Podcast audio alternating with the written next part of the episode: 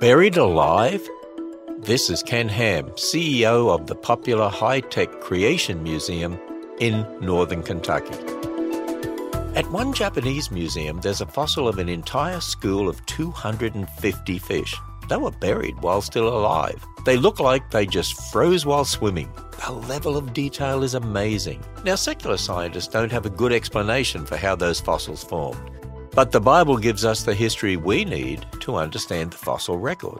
These fish came from the Green River Formation in America. Actually, we have two very detailed fossils from this same place at our Ark Encounter. And as we explain, these remarkable fossils were catastrophically buried by waterborne sediments. This happened in the immediate aftermath of Noah's flood.